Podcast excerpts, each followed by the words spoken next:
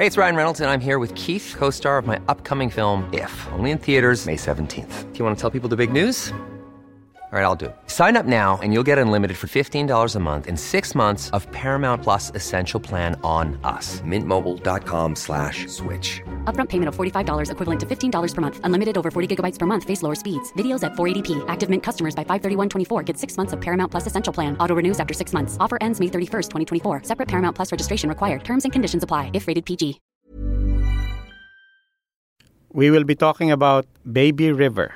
Rights groups are up in arms and mourning the death of a three month old baby who was separated from her activist mother. And speaking of mothers and love for their children, has this pandemic affected the distribution of milk for their children? Mula po sa Quezon City, ako si Robbie Alampay, Puma Podcast. At ako si Inday Espina Varona. It's October 12. Ito ang Teka Teka, balita para sa mga huli sa balita.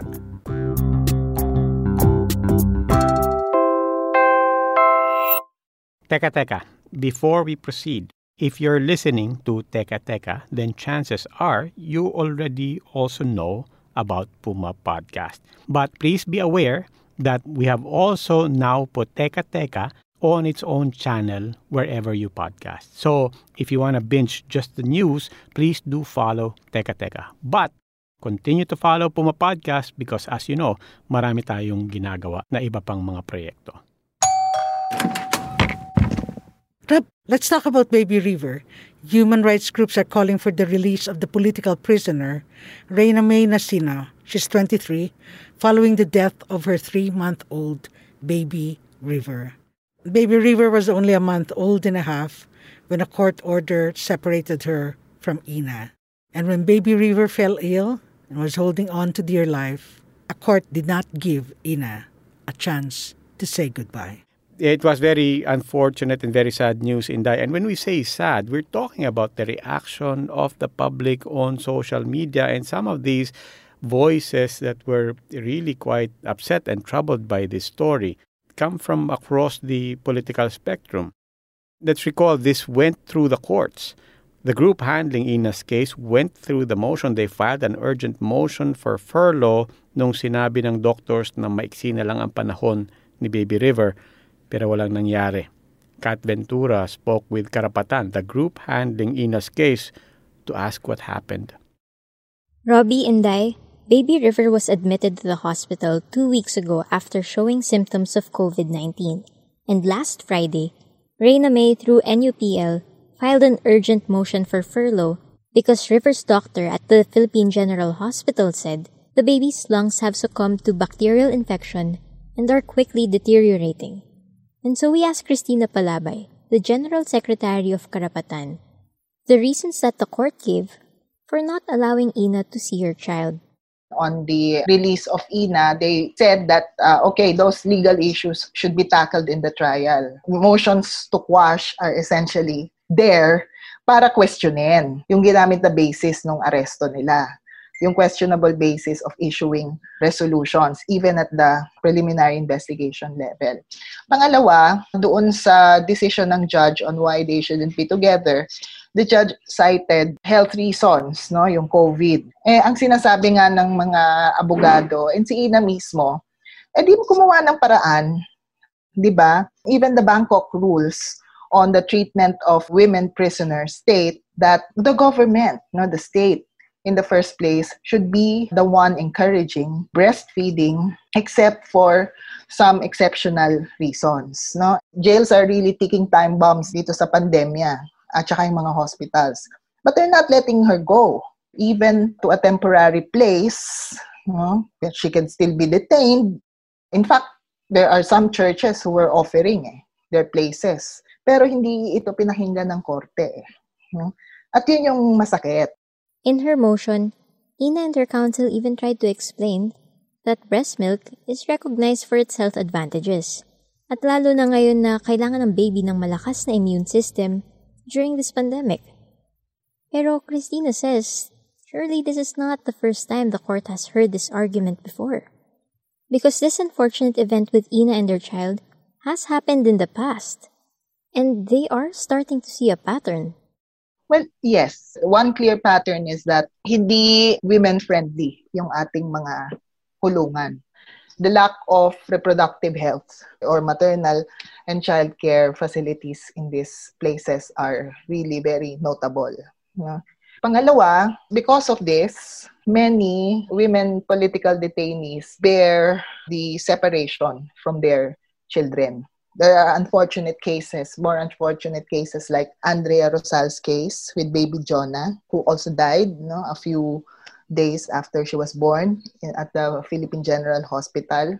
But there are also cases of Miradel Torres and Cora Agovida.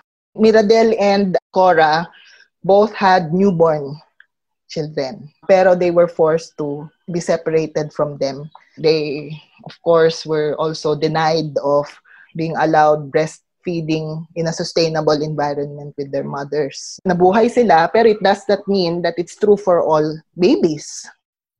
It goes without saying who the real victim of this unfortunate event is. And with baby River gone, all the group hopes for is that Ina be allowed to grieve properly. Maraming salamat, Kat Ventura. Now, still on mothers and specifically on maternal health. Inday, the Philippine Center for Investigative Journalism came out with a report last week about the indiscriminate distribution of formula milk to mothers during the pandemic.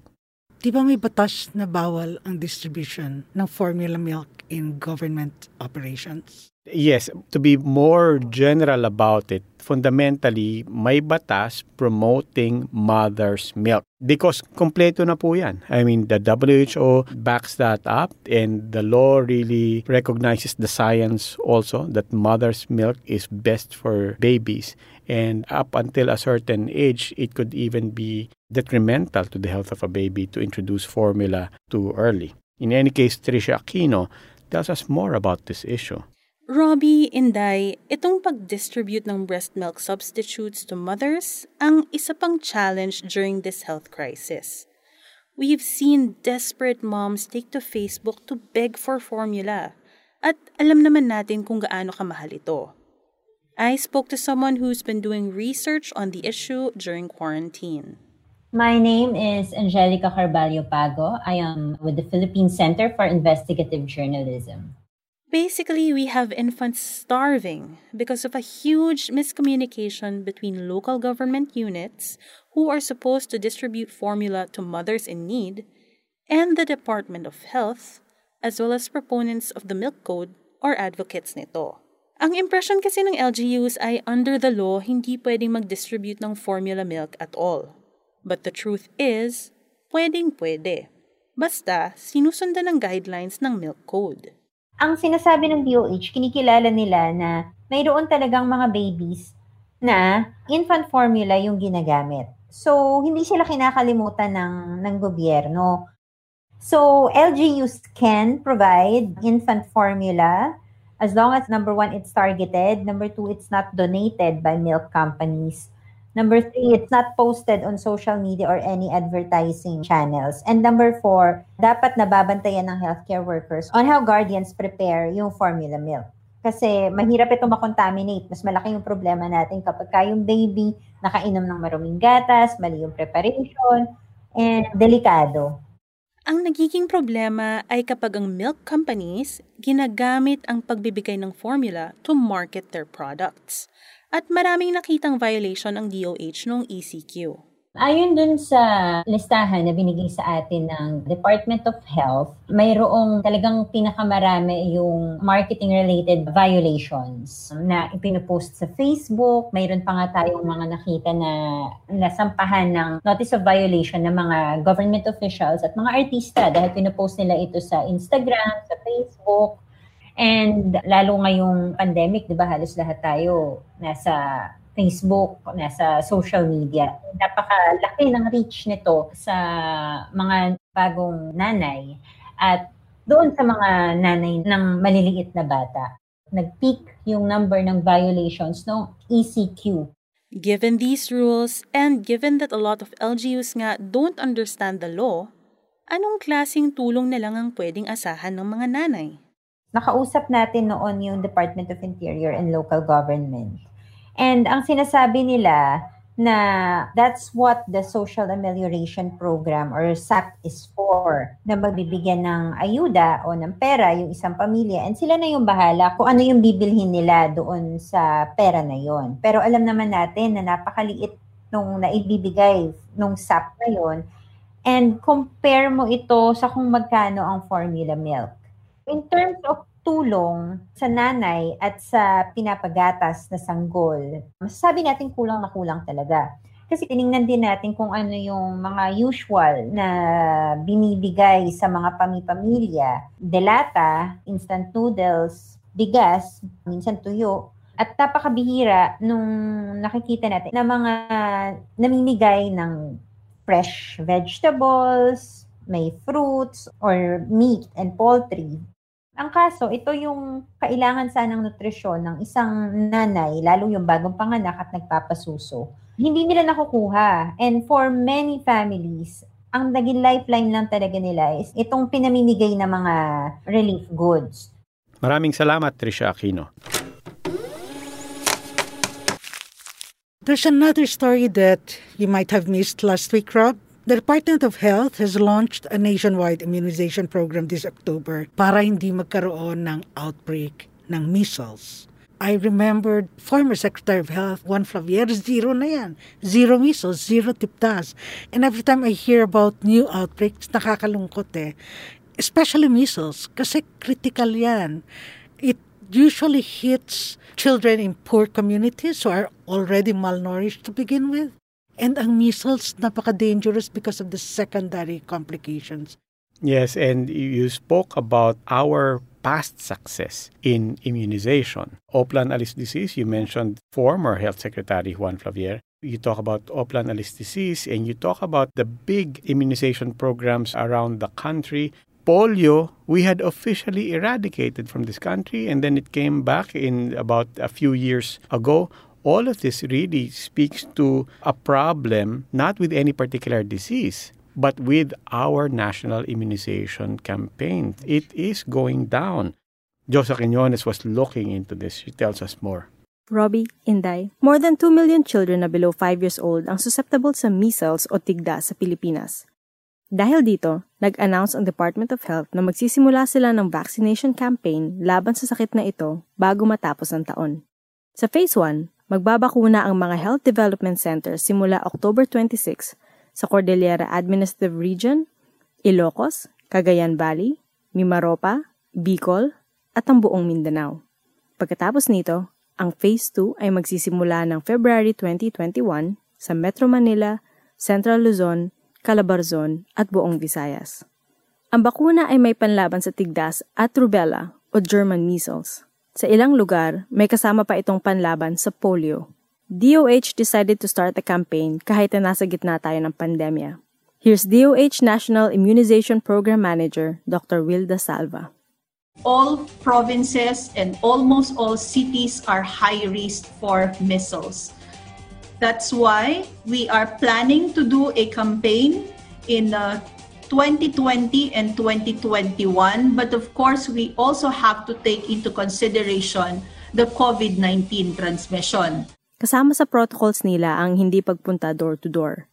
Instead, pupunta ang mga magulang kasama ang mga bata sa ospital, clinic o health center. Dadaan din sa mandatory triaging at screening ang mga bata bago bakunahan. If you recall last year, the Philippines had a measles outbreak. More than 48,000 cases we had one of the worst outbreaks in the world that year. At naging top exporter pa tayo ng measles sa mundo. Dahil dito, pinalakas ng DOH ang kanilang immunization program at bumaba ang mga cases. This time, umaasa sila na itong bagong vaccination campaign will prevent another outbreak next year. Maraming salamat, Josa Quinones. Josa produces the segment COVID Corner for Teka Teka. This week, she also spoke with scientist Dr. DJ Bandoy to talk about drugs being used to treat COVID-19 patients. Here's an excerpt from their conversation. Hindi na ito isang bagong drug, ito yung tinatawag na hydroxychloroquine. Ito ay ginagamit sa malaria at sa lupus, sa isang autoimmune disease. Sa lupus, hindi pa nila alam kung anong mechanism ito. Uh, alam lang nila na meron siyang effect pero hindi nila alam kung paano specifically. So medyo controversial yung recommendation sa hydroxychloroquine sa Pilipinas kasi group ng doctors yung mga nag-recommend. Uh, this becomes a problem for us because why do doctors have conflicting evidences? Speaking of COVID and drugs, mukhang okay na si US President Donald Trump. First of all, I'm feeling great. I don't know about you. How's everyone feeling? Mukha. Trump's physician cleared him to return to public duties, saying Trump is no longer considered a transmission risk to others. Just weeks after that controversial event, where critics actually started calling Trump a super spreader, the US president held another campaign rally on the south lawn of the White House, again with no social distancing. Science, medicine will eradicate the China virus once and for all. We'll get rid of it all over the world. You see big flare-ups in Europe. Okay, ngayon bago tayo magtapos, it's time once again, Inday. Can you guess who is speaking here? I can leave here anytime, but I will not allow you to burn this house down. Friends, if you know what we're talking about, message us at our Teka Teka Facebook page. At nahulaan nyo ba yung ating mystery music in the last episode?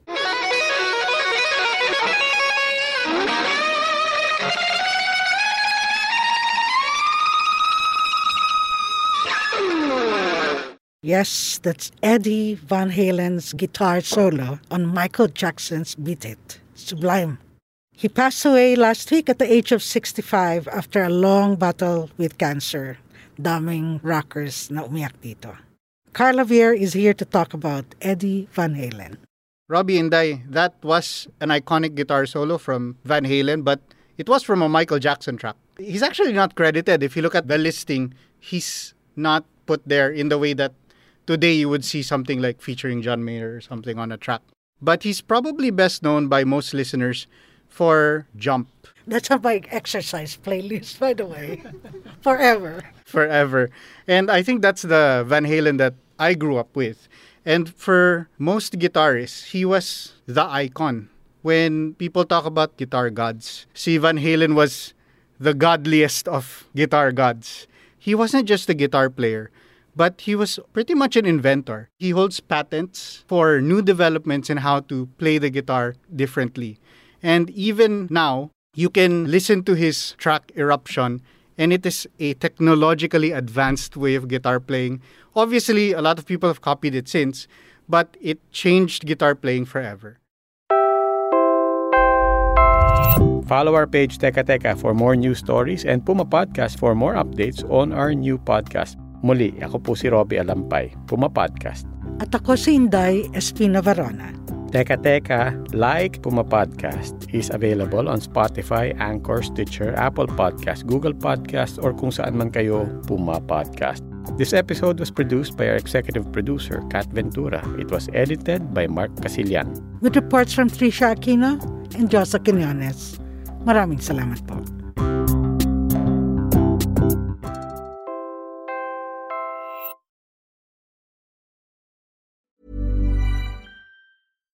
When you make decisions for your company, you look for the no-brainers. And if you have a lot of mailing to do, stamps.com is the ultimate no-brainer. It streamlines your processes to make your business more efficient, which makes you less busy. Mail checks, invoices, legal documents, and everything you need to keep your business running with stamps.com. Seamlessly connect with every major marketplace and shopping cart Schedule package pickups and see your cheapest and fastest shipping options from different carriers with rates up to 89% off USPS and UPS rates. And with the Stamps.com mobile app, you can take care of mailing and shipping wherever you are. Make the same no brainer decision as over 1 million other businesses with Stamps.com. Sign up with Code PROGRAM for a four week trial, plus free postage and a free digital scale. No long term commitments or contracts.